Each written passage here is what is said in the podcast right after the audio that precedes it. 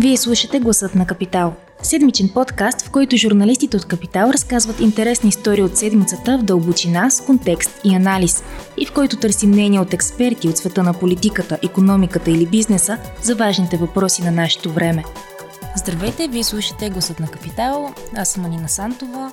Вече влизаме така в сезон на промоциите, черния пета, кастова, ни посрещна и мъгливото време и ни напомня за приближаващите празници, оттам приближаващата зима.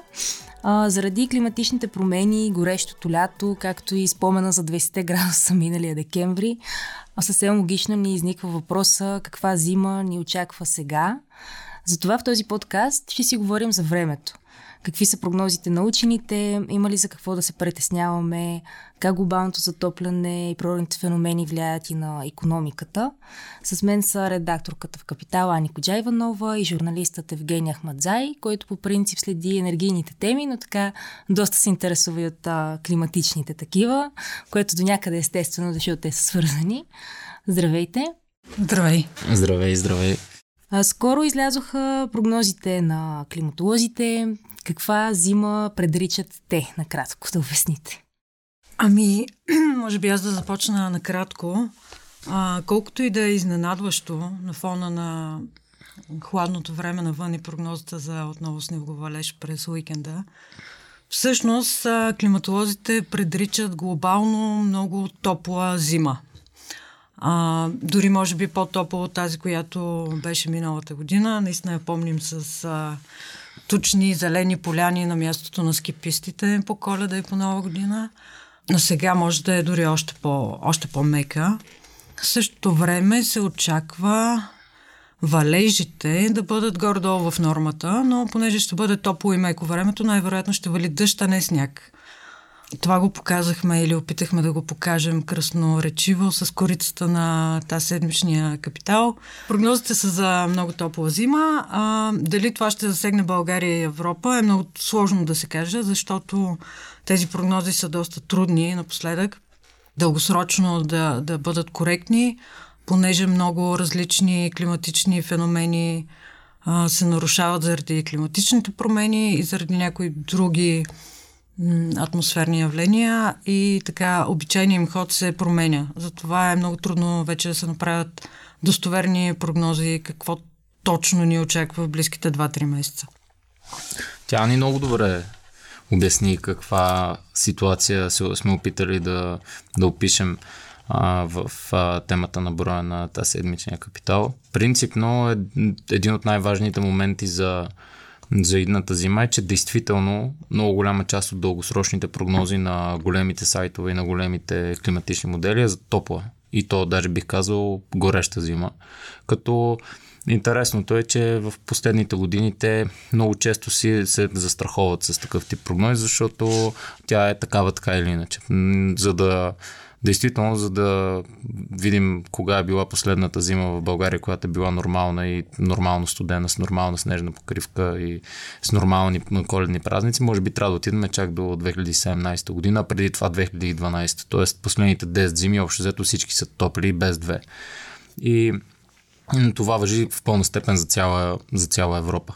Много е възможно тази зима да е такава. Единствено, ние това сме се опитали също така да го споменем в темата, е, че може тези всички прогнози да се объркат в последния момент, защото има няколко природни феномена, които се засичат в един и същи момент и в ерата на глобалното затопляне, когато е по-динамично времето и е по-трудно да, да се прогнозират кой феномен как точно ще реагира на определен регион, те може всъщност да обърнат времето така, че то да е по-различно от това, което сме очаквали. Може би тя ни каза много добре, че едно от сигурните неща е, че очакваме сигурно по-валежно време. В планината надяваме се да е от сняг. Въпреки, че последните години доказахме, че януари месец може да вали дъжд в планините и това да убива. Всичко е, всичко да. е възможно вече. Всъщност а, има една а, британска прогноза за зимата, която единствено от всички предрича много сняг точно над България и Балканите. Така че ако се сбърне пък това, Може да имаме снежна коледа. Една чудесна снежна бяла зима. Да, това е много интересно, защото а, принципно този британския модел на UK Met Office, те наистина буквално има едно центрирано поле в Европа с, а, с много голяма положителна аномалия за снежната покривка, т.е. че ще вали много повече сняг и то е буквално върху България. В смисъл не обхваща абсолютно почти никои други части на Европа, буквално е центрирано около България. Въпреки, че през последните години всички си спомнят, че по-голямата част от снежните циклони поради някакъв много странен начин и може би и заради глобалното затопляне също, по-скоро завършваха в а, Турция и в а, Северна Гърция. Нас ни подминаваха и ние много често планините ни оставаха по-малко снежни, което пък си има своите економически импликации след това за, за зимните курорти. Mm-hmm. А, понеже спомена, че няколко природни феномена се засичат. Ние сега за първи път това лято говорихме доста повече за феноменът Ел Ниньо, а, обаче въпросите природни феномени ли имат по-голямо значение за сезона или човешкия фактор, глобалното затопляне? Ами според мен това може би най-добре метеоролозите винаги го казват а, и то е, че каквито и а, прогнози да се правят дългосрочни, които примерно всичко, което е над 5 дни като прогноза, те трябва да се гледат през призмата, че живеем в ерата действително глобалното затопляне и това променя до голяма степен въобще метеорологията като наука за последните, за последните години. В Бъл... Ние в България много трудно, примерно, можем да направим дългосрочна прогноза в момента а, за какво точно време ни очаква, при условие, че октомври, септември, октомври и ноември бяха много топли, даже бих казал горещи месеци за стандарта си. Тоест ние влизаме в зимата с вече една много сериозна положителна аномалия в температурата, с много голяма суша, също в голяма част от страната, която малко горе-долу се успокои с някои валежи, но ние влизаме по един много специфичен начин в този зимен сезон, в който може би ако се върнем 30-40 години назад, това не би се случило тогава, тъй че това доста разбърква картите, но може би Ани също да каже тя какво смята. Ами да, така е, наистина ние влизаме в зимата с а, доста висок старт. Нали, в последните години, всъщност последните три години са сред най-топлите изобщо в а, човешката история. 23-та, мисля, че няма нужда да я коментираме. Нямаше рекорд, който да не падна. Най-горещия юли, най-горещия септември, след това октомври, след това ноември. През ноември за първи път отчетохме ден, в който средногодишната температура вече е над 2 градуса отгоре над, пред индустриалното ниво. Нали, голямата битка е да запазим този ръст а, около 1 градус и половина, но ето вече имаме ден, в който сме минали 2 градуса, което е много лоша новина. Даже два са между другото. Вчера четах в, а, по, същия, по, в същия източник, всъщност тя е от една жена от, от Коперник, от Европейския климатичен институт. Всъщност 17-18 ноември и двата дни са били с така аномалия, което всъщност е, не е добра новина в никакъв случай. А, по-лошата новина е, че тези последни три горещи години а, са такива, въпреки че в тези три години действаше феномена наречен Ланиня. Тя е обратното, обратния феномен на Ел Ниньо и всъщност при нея имаме малко по-хладни глобални температури. И въпреки това тези години бяха сред най- най-горещите. Mm-hmm. А, сега, през лятото на 23-та година, започна формирането на Ел Ниньо. Няма да влизаме в подробности какво а, представлява той. А, ние сме описали всъщност а, учения Валентин Семенов бе така добър да опише а, на достъпен, но научен език какво представлява този феномен, така че всеки, който, който се интересува, може да прочете на сайта. А, но той принципно носи малко по-горещи глобални температури. И понеже действията му а, се усещат така малко със закъснение, а, според учените, всъщност лятото на 24-та година а, се очертава да бъде много, много горещо, вероятно придружено с суша, пожари и други такива неприятни екстремни явления, които, за съжаление, се умножават през последните години. Да, а, т.е. един от изводите е, че да, зимата ще е топла, но ще има и доста голяма вероятност от екстремни събития за да, тези да. А, фактори. Мисля, че Евгений може да, да обясни доста добре защо и какъв е ефекта на много топлите морета, което в момента също е факт. А, температурата на Световния океан е около 3-4 градуса над нормалното. В Черно и Средиземно море дори около 5 градуса. И това, освен че затопля самото време и самите температури и на повърхността, понеже вятъра духа топлия въздух от моретата към сушата, ние го усещаме като по-топло време. Ма и влага. Но, но и влага и това, и това провокира много циклони и бури. Да, то всъщност е много интересна комбинацията, даже с някои метеоролози, с които аз си, с които разговарях преди да напишем темата, без да ги цитирам, защото това все пак не е потвърдено като, като теза, е по-скоро на тяхно усещане от годините, в които са следили процесите. Много топлите морета в наши дни особено наличието на такива през зимата, когато не е стандартно да са с чак толкова висока температура на водата, могат изцяло да променят циклоните.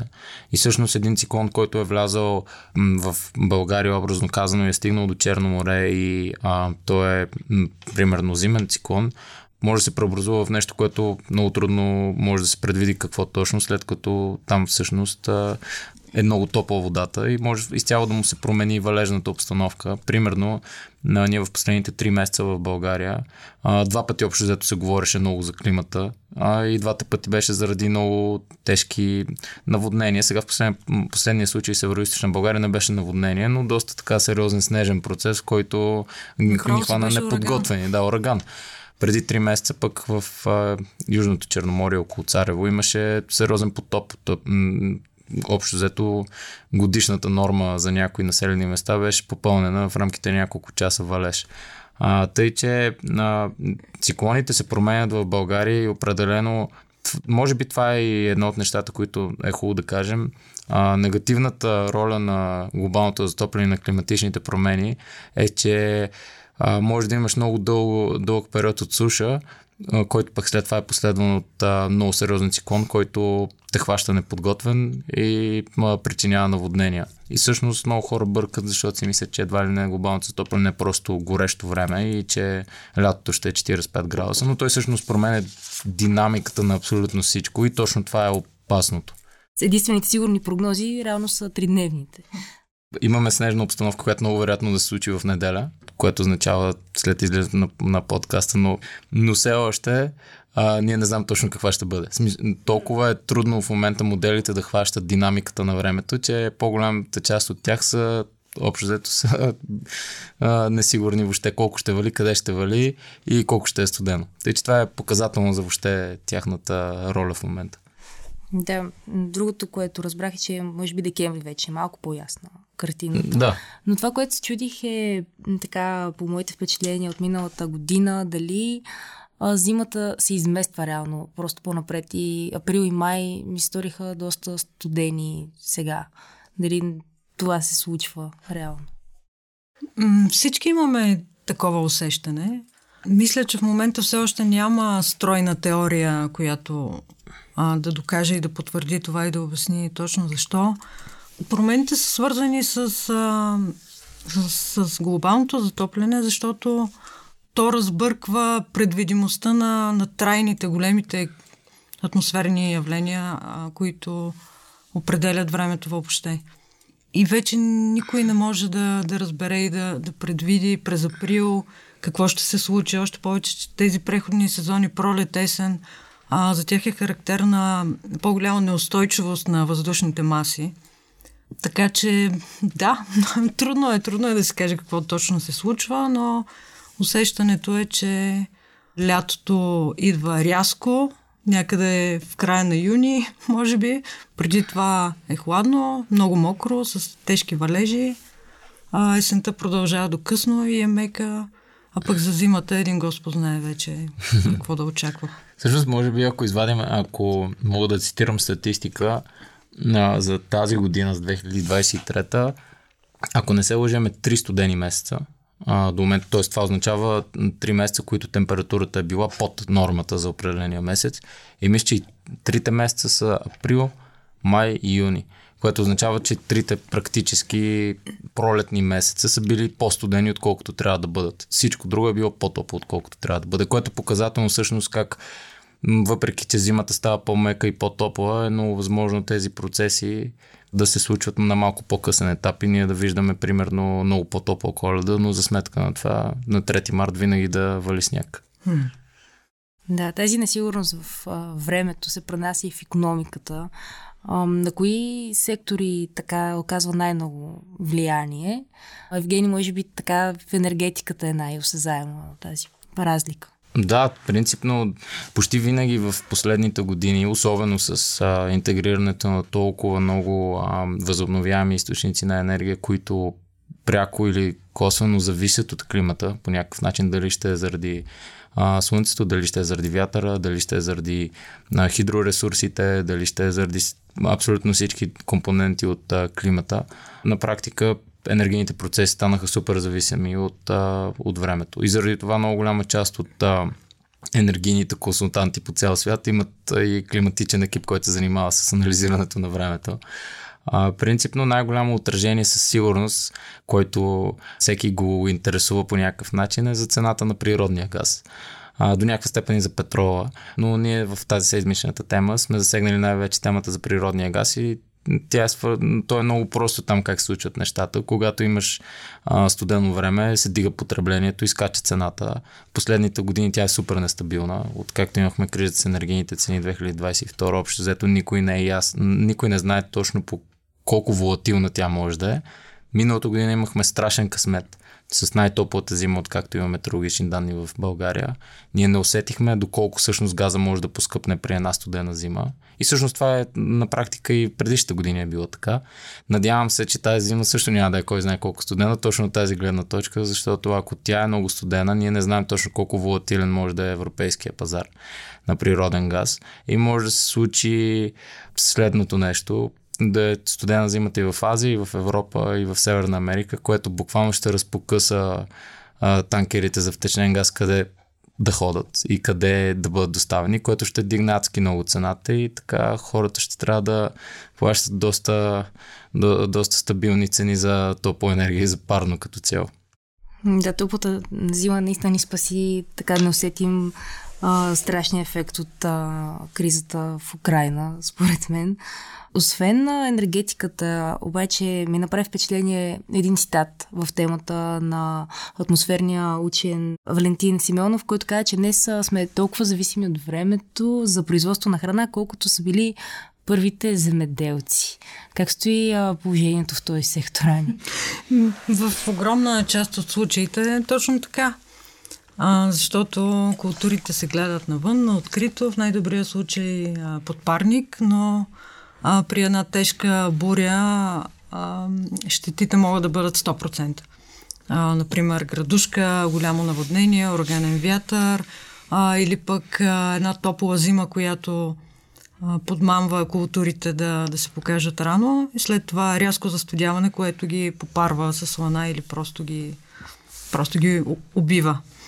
А, така че, да, за производството на храни и за земеделието това е доста, доста притеснително и не случайно там в момента се насочват много инвестиции, които така с надежда да измислят а, и да произведат по-устойчиви, примерно, култури или нови технологии, които да ги предпазват по някакъв начин. Да, други засегнати сектори сигурно ще са туризмът, ски сезонът. Сега ще видим пак тази година и следващата а, страхователния пазар заради рисковете за сградите, поради всичките тези аномалии. Но сега за финал към по-глобалната картина. Ето ти каза в началото, че целта на Парижското споразумение за 1,5 градуса по-малко изглежда вече все по-малко достижима. Какви могат да са опасностите за в бъдеще? Какво казват експертите? Предвид странния климат, какви са дългосрочните прогнози за Европа? Ами да, ние като цяло го споменахме. Дългосрочните прогнози са, че тези а, лоши катаклизми ще се случват все по-често те ще струват страшно много пари за економиките и за отделните хора. Отделно от това, че носят огромен дискомфорт спрямо начина ни на живот, ние ще трябва да се откажем от някакви неща или те ще стават а, все по-трудно достижими. Вече, например, е, съвсем елементарен пример, всички ние обичаме да пътуваме и да си правим вакансии. Рискът а, да те връхлети 50 градусова жега или тежко наводнение, или студена вълна, докато си някъде в чужбина и да ти съсипе преживяването. Най-малкото е доста неприятен. Но още по-неприятно е, че цели системи на економиката, от, кои, от които ние зависим, а, могат да пострадат като храните, земеделието, енергетиката и, и това е ужасно, ужасно скъпо. Всичко това трябва да се промени и за това голямата цел в момента е декарбонизацията на, на цялото производство и на цялата економика, така че да стане и по-устойчива. Да, може би наистина да се върви сериозно към това. Тъй да, не само да отлагаме и да, много да. подготвена, за съжаление. Пък и Европа, мисля, че те първа вече почва да гледа по-сериозно. Благодаря много за този разговор. Ако този епизод ви е харесал и искате да слушате новите епизоди веднага, щом излязат, абонирайте се за гласът на Капитал в Apple Podcasts, Google Podcasts или Spotify. Обратна връзка можете да ни изпращате на podcasts.capital.bg или в познатите ви профили на Капитал във Facebook и Twitter. Музиката, която чувате в този подкаст е написана от композитора Петра Дондаков специално за Капитал, а епизодът монтира Тихомир Колев.